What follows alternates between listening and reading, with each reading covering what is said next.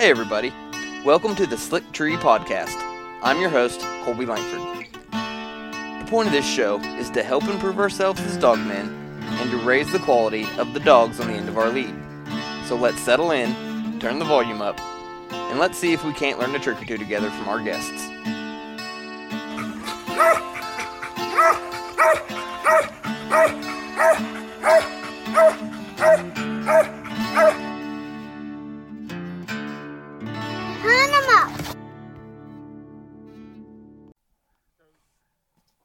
With me living so close to the Mississippi River, a lot of the a lot of the big farms that I hunt uh, are are up and down the river, or a lot. Some of it are uh, behind the levee, what we call behind the levee, which is it's the portion of the the river that's between the Mississippi River levee and the Arkansas side of the Mississippi River, the levee. Um, and there's a club that back when I was a kid, there's a big lake called Lakeview, and, and it was all it was public hunting. It was a pay lake. You you paid, you went and hunted, and um, it was good fishing. And when the one year the river flooded so bad, this this lake had a sh- led to another lake. That chute led to another lake, and then into the river. The river flooded, and all these Asian carp got into the lakes, and it just ruined the fishing. And they were losing money. Um, so some big hunting club came in and bought all of it. It's ten thousand acres right there, and, and and every February they call me, and I go up there for. They give me two nights uh, in February. Now this is a this is one of those big money, you know, buy-in type clubs. Mm-hmm. Their clubhouse has uh, an eleven car parking garage on the bottom floor. Oh, wow. Yes, it is. It's an amazing place. So they let me come in, and most of the time we have to hunt out of a boat. Um, and this particular night, uh, the water was out of the banks of the river. So out of 10,000 acres, about 6,000 of it was flooded underwater. Um, so what we done, we, we launched the boat at one of their boat ramps, and we rode about, it, it was about five miles, um, winding through to get to where we could um, get to where we could turn the dogs loose. And and I had Crockett at this time. He was probably uh, four, between you know probably between four and five year old, and I I had Chrome. She was probably a six year old. Um, and and I had kind of quit hunting Chrome at night so much and was hunting her a lot during the day. And Crockett was just had been my primary coon dog. And uh, so uh, a, a buddy of mine, his dad, and then another buddy of mine that had a bigger boat than I did. Um, we all went. Uh, so we we we hit the boat launch probably best I remember about eight fifteen at night.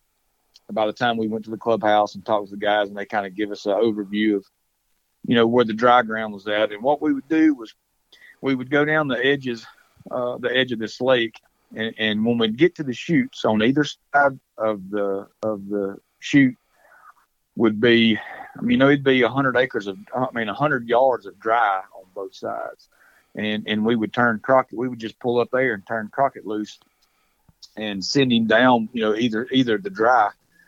Um, he couldn't get out of pocket real bad because he just wouldn't know where to go with all the water, and, and the water was beginning to recede, and and it was the most unbelievable night of hunting that I, I, I think I've had as far as things that we seen that night. I, because this place was so big and so flooded, we were watching deer coming off the levees, swimming across the lakes in front of us, going back to you know going back to their home.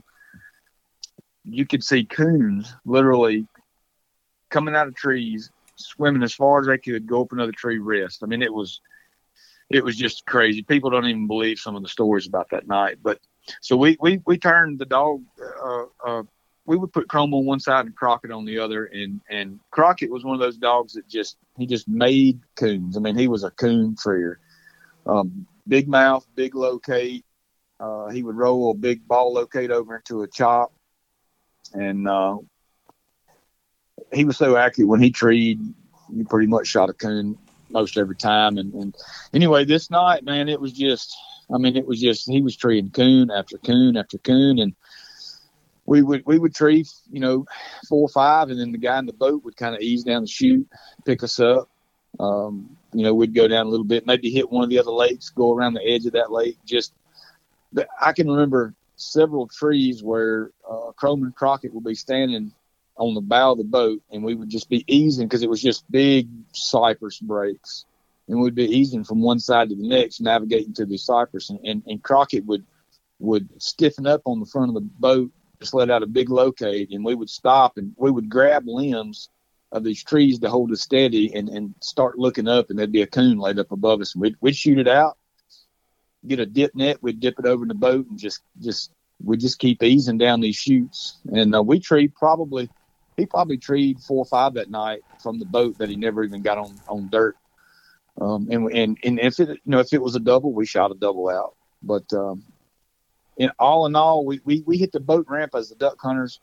Uh, they were coming out to to I guess it was time to get all their decoys out. It was like the, the weekend after duck season was over, and they were out clearing blind. So it was it was breaking day when the duck hunters were heading out to, you know, get all their stuff out. We were coming in, and we looked at a total of 40 coons that night, and we knocked out 23 of them. It it, it was crazy. It was amazing. A lot of people consider that a good season. yeah, yeah. I think we. I, I think I killed. Uh, like I said, I didn't hunt then. I wasn't hunting chrome a lot at night. Um, you know, just if we were going on like something like this where I knew we were going to be there for six, seven, eight hours, and I would need a fresh dog to rotate. Uh, I was primarily hunting Crockett, and, and I'd hunt my big Sioux dog some. She was just older; she was ten. Um, but I think we killed around 180, maybe 190 coon that year with Crockett. Really? You can kill all you want here. You kill one coon, ten come to you know. I mean, it's it's. Uh, I catch slack all the time on that on Facebook because you know, oh, there's no need in killing. You know, sometimes we'll kill fifteen or sixteen coon a night, and, and uh, I mean, you know, I go on some of these big private farms. That's the deal. You know, if they catch me out there treeing coon, not shooting them, they're going to call somebody else. They're going to have somebody come poison them, or they're going to have somebody come trap them out and I don't want I don't want to be able to take my dogs in there and tree. So we just we just shoot all we want. Well, it sounds um, like fun. And when when you when I had a dog like Crockett, that would just man, we would hunt him in the pouring rain. I mean, wind. I mean, it's summertime. It just didn't matter. I ain't saying that he looked great all the time because there were times in the summertime it'd be hot and dry, 100 degrees, and you know, I mean, he would look good out of the gate, then he would slow down, and but he always seemed to produce a coon. Uh, you know, I, I hunted mostly with hound. You know, my, my buddies with hounds, and and even nights that that all the dogs would be struggling, uh, you know, they would say, "All right, get Crockett out one more time." You know, we we're not going home with nothing, and it seemed like, you know, bottom of the ninth, last inning, you know, you get Crockett out of the truck and he'd just make it happen. You are listening to Slick Tree Podcast, and this is the second episode of the Good Old Dog series. And tonight we have Jeremy Garner joining us on the phone, and we're talking about his dog Cane Creek Crockett. How you doing tonight, Jeremy? Um, excellent. Had a good day. Had a good weekend. Sitting here having a little drink. Good times. Yeah. We all know how picky you are when it comes to dogs. Anybody that follows you, anyways. Uh, you go through them pretty quick if they don't suit you. Uh, what what is it that, you just love so much about Crockett? What was it that just he had that most of them don't? Well, honestly, to start out with, Crockett was was essentially he was a cull. Uh, by the time I found him, he had already had he'd already been to three different three different you know folks. Um, Jeremy McQuarrie up in Kentucky. He's a he's a game warden in Kentucky. Uh, he ended up with him there at the end, and and he called me. And Crockett just opened on the ground too much for him for squirrel, and uh, I ended up trading. Uh, I was that I was looking for something off of um, Tim Coates' tank dog, and uh, I got word that you know Jeremy had something, so I left him a message. He called me back, and, and we made a deal. I traded him a shotgun uh, me and my wife drove up and got Crockett, and, and when I got up there, he just, I mean, what I like in the dog for one, the size. He he had the size I like. He had that big, broad, wide head. He had the mud flaps. Um, I mean, he, he had the paint job. You know, he was uh, uh, brindle with a black blanket, you know, saddleback. um, and when we got him home, he, he had just been through, he'd been through the wringer, you know. So my wife brought him in the house for a month, and and at first I, I thought, man, you know, maybe I done made a mistake because he had never really treated coon when I got him. He just treated a few squirrels. Um, my wife brought him in the house for a month and, and wouldn't even let me take him hunting. I didn't really do nothing with him for the first month we had him. She brought him in and just loved on him and petted on him and let him lay around the couch and and uh, the first time I took him to the woods, and I like you said, I'm I'm extremely particular about a dog. They, the, a dog has to show me something really quick. Um, I know what I'm wanting in a dog, and I know they're out there. And if I don't see it, I don't waste my time with it. I don't, you know, I'm moving on, and I, I, I just look for those natural starting dogs, the ones that all you have to do is take them to the woods. If you've got to do a lot of work with them, I, that's not what I'm looking for. And and I mean, the first time I took Crockett to the woods, he, he didn't act like a dog that had not been fooled with or didn't like. You know, he, he spent he spent probably ten months of his life in the kennel, didn't even have a name um, before Jeremy got him. Um, and uh, anyway, he just took to hunting. He didn't stand around my feet. You know, a lot of dogs. You get a dog at, at 11, 12 months old that's not been much done to it. It's pretty much like hunting a pup. You know, uh, especially if they've been passed around. Um, a lot of them, you know, they don't want to hunt. They want to stand around your feet. You got to walk them, and I don't. I don't walk a dog. Uh, and Crockett didn't do that. I mean, he just he just now he he wasn't a super deep hunting dog. He was maybe you know five, six, eight hundred yards at, at the most. But from the get go, he wanted to go hunt, and he wanted to please. And you didn't really have to get on to him for much. You could just you could kind of browbeat him. You could you could look at him and raise your eyebrows, and he knew you know that's not what you want. That's not what he's wanting of me. So the right off the bat, he had something to like. He had the want to. What I, I some people call it drive or prey drive or game drive or whatever. I just call it want to. He he had the want to to go hunt without me asking him to. You unsnap him, he went looking for something, and I started him. I started him on squirrel the first the first time I heard that dog really come treat on a hot squirrel, it it, it man, I mean, huge, big old bawl locate. I mean, long drawn out bawl locate and just rolled right over to a chop. Very very hard to find in a cur dog these days. Uh, even even then, um, I'm trying to think. I was trying to think what year that was, but I mean, even then it, it was, you know, starting to get hard to find those type dogs. But he just progressed so fast from from nothing to treating a limit of squirrels with him in, in just a couple months. Um, w- once he got to treeing too many squirrels, I stopped squirrel hunting him because I cannot stand to go hunting at night with a dog that trees squirrels. And it's hard for a lot of cur dogs that if you hunt them during the day and you hunt them at night, you're going to have to put up with it. So I quit hunting during the day, and I, I rolled him right over to hunt him at night. And man, he just took to it so natural. You know, it, that's what I was saying about. I don't want dogs that you have to put a lot of work into. I just want, I want to take them to the woods where there's a lot of coon, unsnap them, they go hunt and get treed. If they'll do that on their own, big mouth, big dog. I mean, they already are, are up on my scale of what I'm looking for and he just he just progressed. I mean, that's what really made me made me like him in the beginning. I mean, I didn't love him. I liked him. But you know, just because he, he was doing it without me having to force him to do it. You can't force a dog to hunt. There's some people out there that try. They whoop them and and carrying on. You know, I'm not doing that. Um, now, with that, he, he was also pretty trashy there in the beginning. He he he was probably one of the harder dogs I had to break off armadillos. Um, but once I got him off armadillos, he he really he really broke himself off of possums. Um, when Hunter, my oldest son, he's graduate high school now, Hunter, but when he was, man, I don't know, four, five, six years old, uh, when he would go with me with Crockett, we would we would tree we would shoot every every possum. Uh, coon, possum, whatever, uh, I would let Hunter shoot it out to him. And uh, once we quit shooting possums and just started shooting coons, he broke himself off of it. Those are the, the that that was another thing that I liked about him. You didn't have to do a lot of other than the armadillos. I don't know why that dog liked armadillos so bad. He just did, but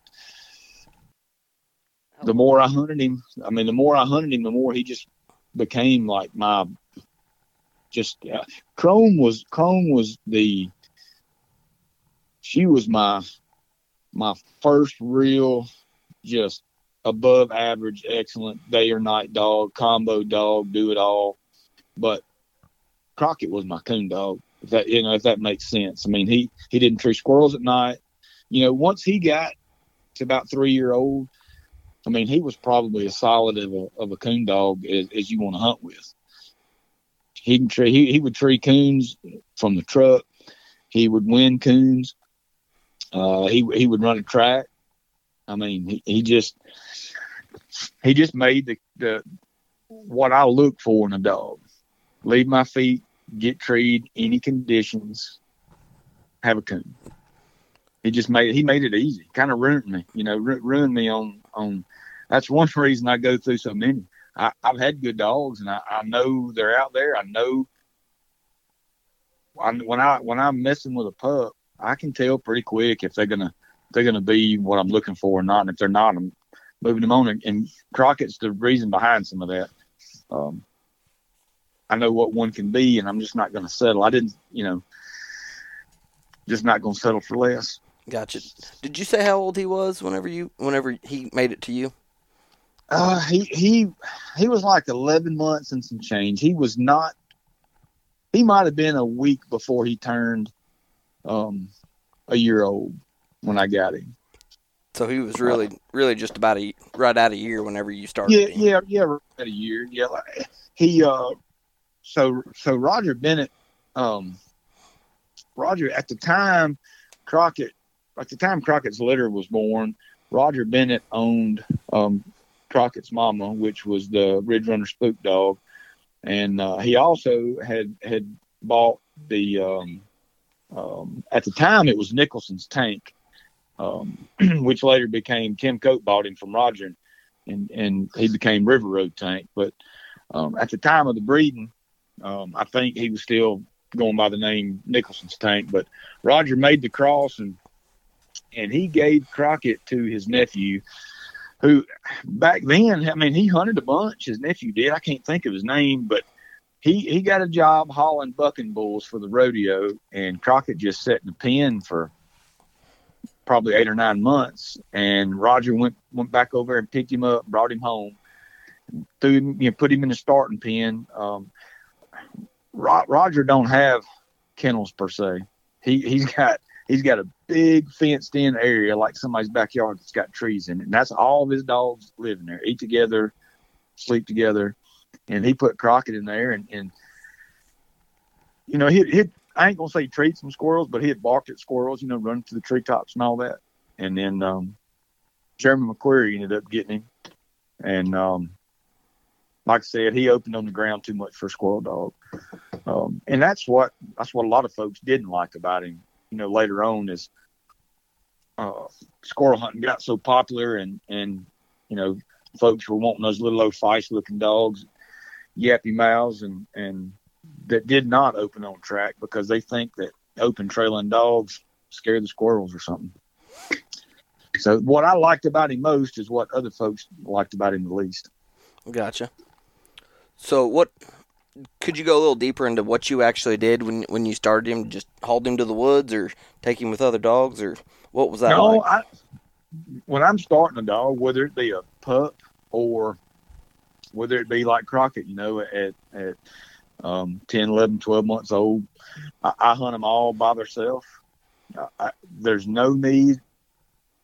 These curs are so smart, so intelligent you do not have to take them with other dogs to teach them to tree. That's that. I don't know why people think that. There's so many people, so many other guys that, that have proven that take them by themselves. They pick up things when they pick it up. They learn it better because they've done it by themselves and on their own. So that's what I done with Crockett. I didn't do nothing different. I took him to the woods I hunt a lot. During the day, I try to hunt four days a week, and I tried to hunt five to six nights a week.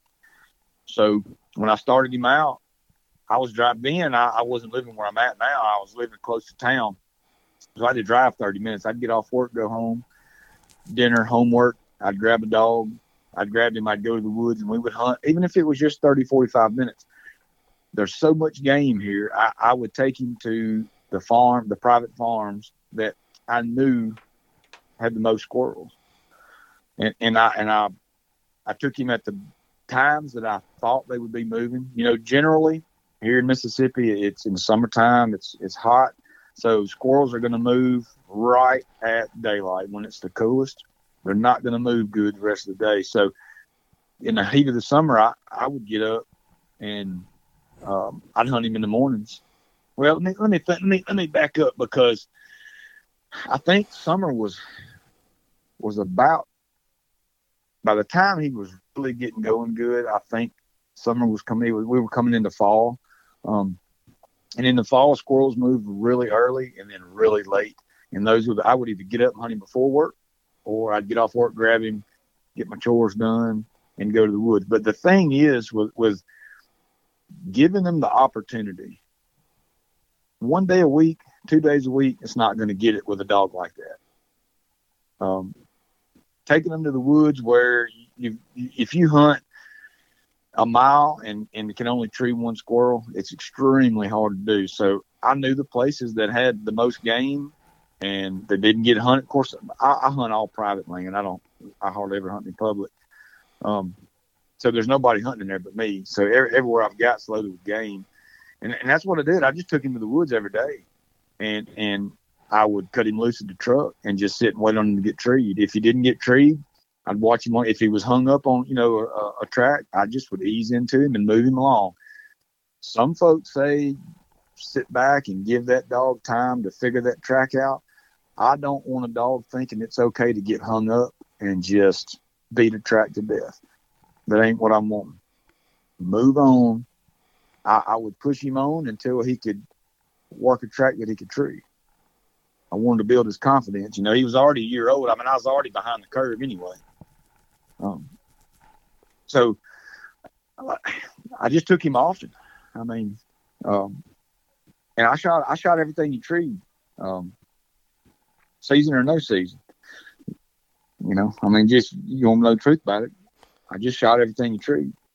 Some folks say some folks say dogs don't need everything that, that they tree. I, you know, wh- whether they do or whether they don't, I, I, Mr. Garner needs everything. I want to shoot. I like to shoot. you know what I'm saying? Yeah. I, I don't. I don't go fishing and, and never try to catch a fish, you know. Uh, so my dog trees, I, I, tell folks, and I learned this from from a friend of mine, Terry Snyder. He he told me just like with, with Chrome and, and when when I was starting Crockett, um, and everybody knows uh, Crockett wasn't Terry's favorite dog anyway, but he, he still told me, you know, uh, um, the dog's job is to tree the game. Our job is to shoot the game. So that's what I've done. If my even today, even my older dogs, if they treat, I'm shooting. I don't, you know. So was he treating pretty consistent about the time you picked him up, or was there kind of a kind of an in between period there where you were you were taking him, not getting a lot of trees in? I mean, he, I can't remember many times. I mean, maybe early on when the leaves were still on, you know, and because there, I mean, there's times when, when the leaves are falling heavy, um, I don't know if it's, I, I really don't know if it's true or not, but when the leaves are falling heavy, some say, and, and I've seen it. I, I mean, I, I've seen it. A, dog struggles. It seems like they struggle with tracks when the leaves are falling. Maybe I don't know. Maybe maybe the the heavy leaf leaf coverage is covering the tracks, or maybe it's the fresh scent of the, the fresh leaves hitting the ground. I, I don't know what it is, but he seemed to he seemed to slow down and struggle some there. You know, mid to late fall. Once the leaves got off the trees, it, it was just like he picked right back up. Um, and and a lot of a lot of dogs, especially male dogs, they have that you know, folks call it the terrible twos or whatever they want to call it. But it seems like 17, 18 months to maybe, you know, 25, 26 months, something like that. They they get to where they just go through that that that dumb stage. Mark Morrison used to tell me you got to hunt them through the stupid, but Crockett just never. Once he started really consistently treeing, and I rolled him over to coons, he never went through that dumb, stupid stage that I that I remember. Um, it just seems like once he picked it up, he had it, and you know, other than armadillos, I mean, uh, that was really the only thing. I never had any other problems with him. Um, despite what everybody said about him, the dog was not ill. I mean, I hunted him with everything out there, and he hunted well with other dogs. He treed with other dogs. Um, like I said, he just took off, and and which was another thing that that really made me.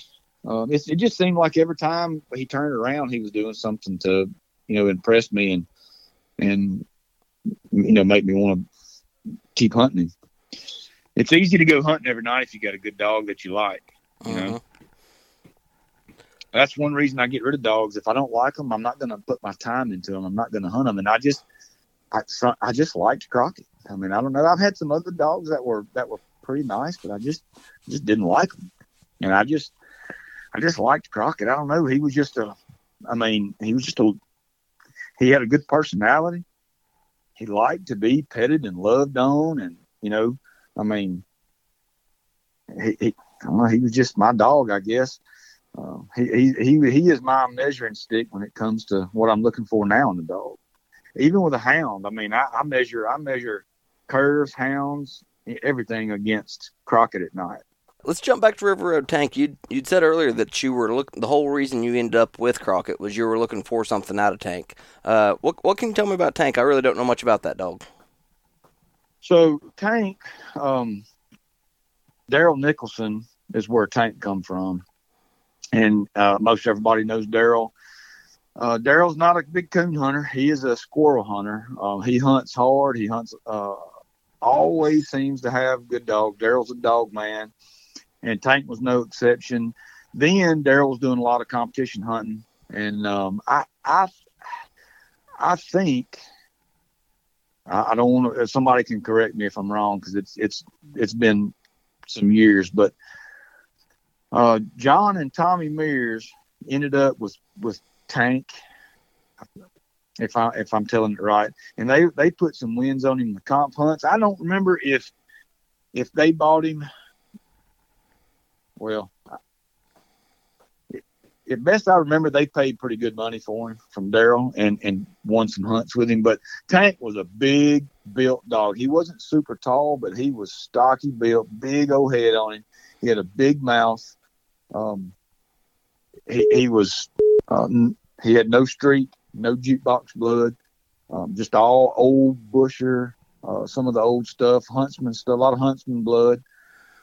Um, I mean, he was just a, a beast of a dog, and and once once he ended up at Rogers, and and initially finally ended up at Tim's. Tim's a coon hunter like I am, um, and Tim started coon hunting him, and uh, and I just there's a picture that that I don't remember if uh, Rick Dennis or Tim Cope one posted this picture. The first time I ever seen a picture of Tank that I remember saying, well, what really drew me to, to, to Tank was um, there's a picture of Tank and Rick Dennis's old dog Molly um, standing on the tailgate with with some squirrels there, and it's snowing, and I mean it it it, it is the picture perfect what I think a cur dog is supposed to look like. I mean they both got big heads, mud flaps, you know, big black brindle dogs, big feet, just big bone. Um, and so I just started looking at him, and, and, honestly, me and Terry Snyder were hunting a lot together, coon hunting a lot together. And in one of my most favorite coon dogs that I that I that didn't belong to me that I got to hunt with a lot and handle in hunts was Terry's Nikki dog, a Dixie Creek Nikki. She was just a she wasn't a very big dog, but she was extremely fast. She she hated the coon, more than any dog I've ever been in the woods with. And like I said, I I hunted a lot of miles behind her. When we would go to hunts, if I didn't, if Chrome was in heat or I didn't have nothing to hunt, Terry would let me put her in hunts. And we were hunting one night, and and he said, I think Nikki's coming into heat. He said, I think I'm going to breed her to that to that um, Nicholson's tank dog. He said, if I do, would you ride up there with me? And I said, yeah. So I'd already seen the pictures of him. And I said, hey, gum, I like the heck out of that, you know, way he looks. And if if he's good enough that Terry is thinking about breeding him to Nicky, I mean, he, he must be a sure enough dog. So that's really when I started looking into him. And, and at the time, I, I had Chrome and, and I had uh, another dog I got from Terry, and I just was having, I was struggling with the dog. And he just, he just wasn't going to be what I was looking for. So that's, that's what got me searching for something off the tank. Now Terry ended up not breeding to the tank. I don't remember why. I don't know if it was because it was um, probably 24 hour drive there and back. Maybe why we didn't go up there and, and breed. He ended up breeding her to Briar Mountain Bud or Briar Mountain Bill. I can't remember. I think it was Bill. But um, anyway, that that's what got me looking at the tank dog. And then, of course, I started. You know, I called Roger and, and I called Tim, and the, Tim's always been a good friend of mine. Um, when I first come on to the cur dog scene, um, being as loud and outspoken and and you know, I mean, I'm kind of a cocky dude, and you know, I don't think Tim really cared for me there at first, but um, I got a habit of growing on people. They can't, you know, even if even folks that don't like me, they still like me deep down. They just don't say it. Uh, and and Tim, me and Tim just become friends, and anyway, that that's how I ended up um, getting getting up with Jeremy McQuarrie um, on Crockett. As I just things just kept what I was looking for in a dog just kept lead me that way. You said that uh, Tank had a big mouth. Uh, was he was he open and bawl mouth like uh, like Crockett was yes. as well? He wasn't. Well, he was, but not like Crockett. At the time, at the time that I was hunting Crockett, I would say the, the big Sioux female that me and Tim Cope both owned, um, she was a big squall bawl mouth dog like Crockett. Tank had a big bawl mouth, but it wasn't the long, drawn out bawl locates like Crockett did. You know, uh, and and there were quite a few of the Kemmer dogs in. Um, Crockett's bottom side was mostly Kemmer and a lot of those dogs had the the, the big locates, the bawl mouth, and what a lot a lot of folks when they say my dog's got a bawl mouth, it, it may have a little bit of a bawl, you know, when it first tree, maybe a little locate or a or a or a really tight triple chop that sounds like a bawl, but there wasn't any of them that that had a mouth like Crockett. Um, I mean, he he really had the the true, you know, what the hound folks call it a dying bawl locate. Let's uh, hear it. What did he sound like? No, no, I ain't. Uh, I didn't drink too much to do that. I, I, I, uh, I, I can tell you uh, another friend of mine, Jackie Brady, uh, uh, years ago, right before I, one of the last squirrel hunts I did with Crockett, we were in the bottom on the river, and he treed in a big old den tree, and I was videoing, and it was so cold that every time he would open his mouth, it, it looked like, I mean, it just, the steam was just blowing out of his mouth. Um, like like a like a smokestack on an 18 wheeler or a locomotive or something, you know, just blowing that smoke. And he he was so loud in that big long drawn out bawl. That that's where Jackie Brady's actually one from that video that that gave him the nickname the Big Rig. Uh, from that video, just because he just had that long drawn out, you know, um, bawl locate, and it didn't matter if it was day or night. Um, which, again, like I mentioned before, that that's that's why a lot of folks didn't like the dog. You know, I, I got because because of that, um, I got accused of, you know, putting hound in the dogs and breeding hounds in the curs, and um, folks just couldn't understand the concept that a lot of your old stock stuff, your older busher dogs and a lot of your older Kemmer dogs, that's how they sounded. Before Street came along, that's what dogs sounded like. Not all of them, but a lot of them. They were a lot of them were bigger built, uh, bigger blocky heads, mud flaps, and you had a few that you know were because they were just breeding whatever to whatever. Um, but that's what a lot of the dogs sounded like then. Uh-huh. And I tried my best to make more. Uh, they just I can't keep up with the squirrel hunters, man. They just they just uh, they they breed so much for squirrel hunting that the coon dogs. That's one thing. Another thing that made Crockett so special to me is he was different. He was not what everybody was wanting. He was what nobody. The only people that wanted him were the few um, old busher coon hunters. Uh, nobody else wanted the poor dog, and I'm glad. In his lifetime, I, there's no. I couldn't even begin to to say a number on how many coons that dog has treed and how many dog how many coons he treed in his life. I mean, I hunt anywhere from 150 to 250 a year for. I mean, I don't know, maybe 10, 12 years. It's a lot of coons. 13.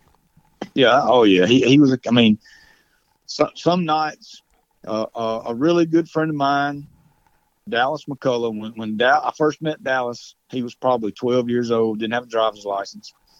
And uh, me and him had litter mates. Uh, the, the actual, the first cur that I got, we uh, was in 2008 or 9 and we had litter mates. So I would go pick him up and take him hunting with me. And of course, you know, as, as he as he grew into an adult, he he got into hounds, black and tans, and, and we still hunted together. But we hunted his black and tans, and and um, he had a he had a female black and tan named Girl, Black Girl was her name, and I had Crockett. And about every weekend, uh, me and him were hunting together. By by the time I got Crockett and started hunting, Terry, Terry didn't like Crockett, so we really didn't. We had kind of stopped hunting together by then. So me and Dallas was hunting about every night together, and um, there were nights that you know if if I was laid up or whatever, my wife, you know, we wanted to go see a movie or I hunt so much. The night she asked me not to hunt, I just don't go because it's it's you know it's more important to me to go do stuff with her and, and my kids uh, when they ask me. Um, but that would be nice that Dallas would call and go, "Hey, look, man, me and some other guys are going to go out and want to trade some coons tonight. Can I go get Crockett out of the kennel?"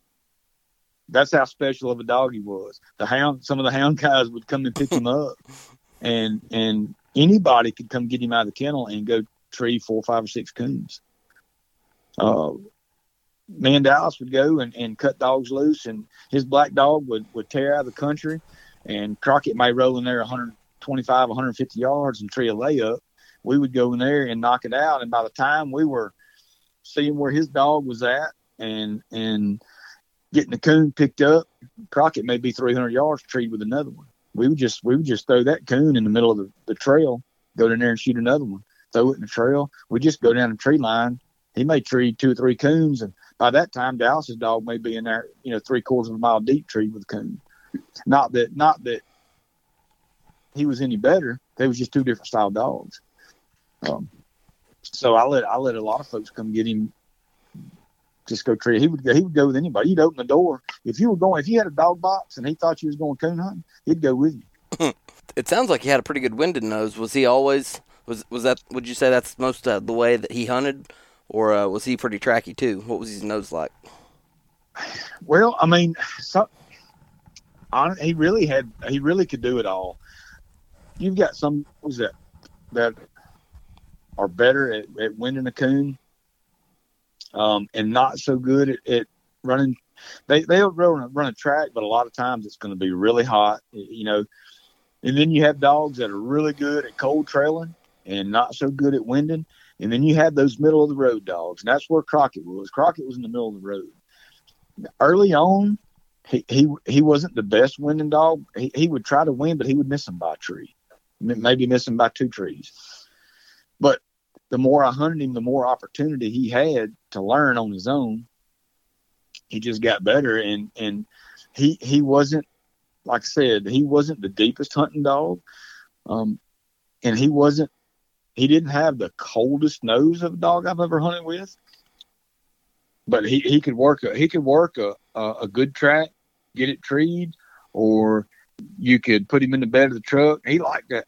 My my toolbox on my old truck um, has a rail around the toolbox on it, and he he liked to get on that toolbox, and and we would just ride.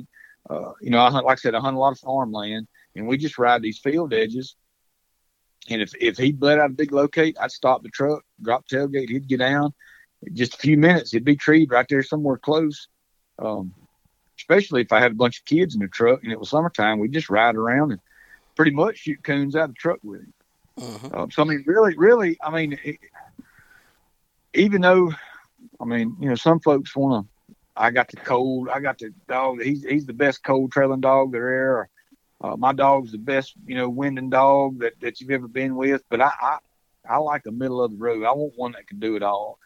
Um, put him in water, tree a coon. Put him in cut over, he's going to tree a coon. I took him to Dyersburg, Tennessee, to a UMCA one night. Um, we got in some cutover.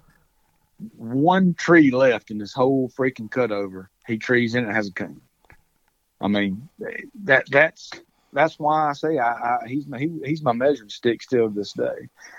Um, I, I just you know, I just like a dog that can do it all. Sounds like he was the one. Well, if you, I mean, you're not gonna you're not gonna go coon hunting on a perfect night every night you go. You're gonna go in bad conditions when the wind's blowing, and and and a dog might not be able to wind a coon. They're gonna have to be able to work a track if you're gonna get one treed. And, and then you're gonna go on a night, uh, you know, two nights later, you may go where uh, the barometric pressure is dropping and and the scent uh, is falling, and them dogs can just run under a tree and smell a coon like that, and and get it treed and with no track and, and I, I wanted, I, you know, Crockett was just that dog that could do it all. Uh, and there's so many people that come to hunt with him. Um, I invite, I have an open invite. I, my place is always somebody wants to come coon hunt and kill a lot of coons. All they got to do is text me or call me and say I'm on my way, and, and they can stay here and, and we'll go tree coons. Um, and and I and I mean it ain't just me talking. I mean I he wasn't.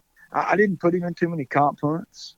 Um, as he got a little older, um, he did get a little growly. Um, he, he's only been in one fight, but because he was such a big dog and a big mouth, and there was folks that already didn't like him. When I realized that he got about five years old, I guess, um,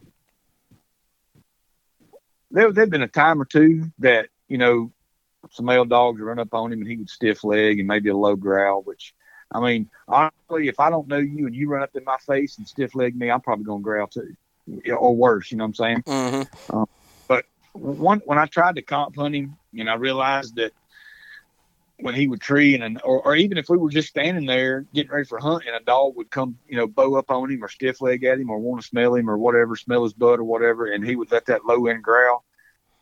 I just quit taking him to hunts because, you know, I didn't want to take a chance on him jumping on somebody's dog, but he never did. Um, he never jumped on the dog at any of the hunts I put him in. I put him in three hunts. He won two of them, and then I just quit taking him. Um, so, you know, and then later on, he did he did um, he did get into a street fight, um, and I hated it uh, when he done it. And he done it hundred percent, and it, he he jumped on my buddy Tim Coates' dog one night. We had been hunting Tim had come down and stayed with me a couple nights, and we'd squirrel hunted my old whiskey dog and coon hunted. Um, Tim brought his dog, and we took Crockett. We hunted hunted one night, had a good hunt, man. I mean, didn't have not one trouble out of either dog. The next night, we we cut loose both dogs same time, and it was just man, we were having a good hunt. We done treed two or three or four coons, knocked them out. The last tree, I don't know what happened. It was just Tim said one time before he thought he had heard Crockett growl, but he wasn't really sure. And I don't know, maybe two hours later, I, I thought they was in there fighting a coon on the ground. I realized they was fighting each other, and uh, and I got in, and Crockett had him whooped up real bad. Um, I felt bad about it. I offered to take him to the to the you know emergency vet right then, he was bleeding pretty bad, had some puncture wounds, but um, Tim ended up. We just doctored him up there at the house, and and uh, Crockett never never done it again, and never, never jumped on another dog, never growled. I mean, I don't know what it was, but uh, that's what got him the bad reputation right there. Well, that really wasn't what got him a bad reputation. It was the folks that didn't like him running their mouth. Mm-hmm. You mentioned trying to, to make more of him. Uh, how how did he do as a reproducer? He was not. He he was he was crap as a reproducer. I ain't gonna lie about it. I mean, uh, I bred him first time I bred him was to uh, um, Cypress Creek Babe, which was a she was a heavy beady bred dog, and in hindsight, I I, I probably shouldn't have bred him to one that was. She was pretty tight bred on beady stuff, and and a lot of the heavy beady bred stuff are they're not really bigger bred. They're not bigger dogs like I like. Um, some of her mates were kind of big. She was not big of a dog, but I wanted to see what he would produce.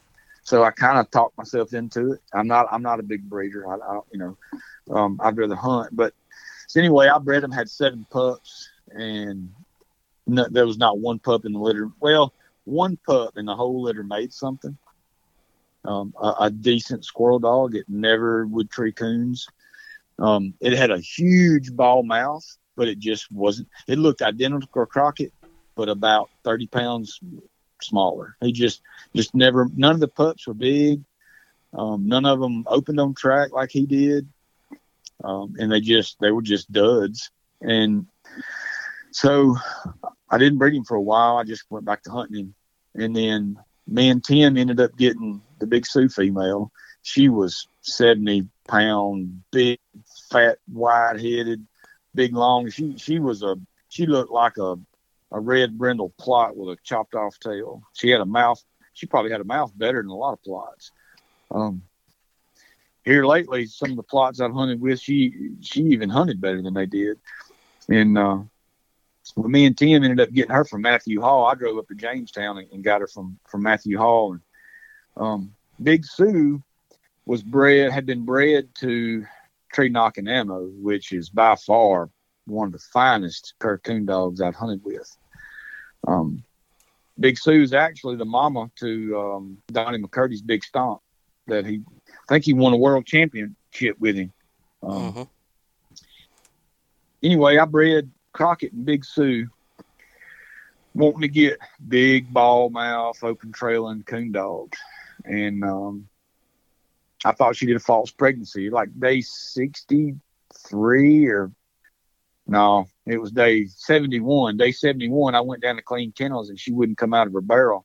And I looked in her barrel to see if she was sick, and she had one yellow pup laying in there with her, still had a tail. I don't even know how long the puppy had been in the barrel, but I, I just grabbed it out of the barrel and took my pocket knife. I laid the pup on the ground and scraped my knife again uh, across the concrete and whacked its tail off and put it back in the barrel. Because I, at, at the time, I wouldn't give you, I wouldn't give two dollars for the best yellow coon dog that there was. I just didn't like I just didn't like a yellow dog. I hunted with a bunch. I just didn't want to own one. And uh, I ended up I ended up giving him to a friend of mine, and um, ended up getting him back as a four year old, and he made a really nice combo dog. Um, a, a, young man after the tornado hit us, I gave him to a young man. Um, that's that's still a good. He, he I took him with Chrome and Crockett. He killed his first squirrel and first coon, coon with my dogs when he was probably 14. Um, now he's a grown man, got his own house. He still has the yellow pup. That one yellow pup is still alive. I think he's goodness, ten or eleven, something like that, maybe. Um, slowed down a lot. He still hunts him some, but that dog made something. So, but it didn't make nothing to my house because I didn't like the color. The uh, the next time she come into heat, which she only come in once a year, Next time Big Sioux come in, I bred him again. I had four pups. I gave Tim Coat one. Kyle Baker got again. She had another. Uh, she had another albino brindle one. Uh, Kyle Baker got it, and then uh, John Mears and uh, Matt Balk got one, and then I kept one. Um, the one I kept was the laziest puppy I'd ever seen. She she she would she would just jump. Um, the one Tim got, I don't think really made much. He ended up giving it to some hog hunters.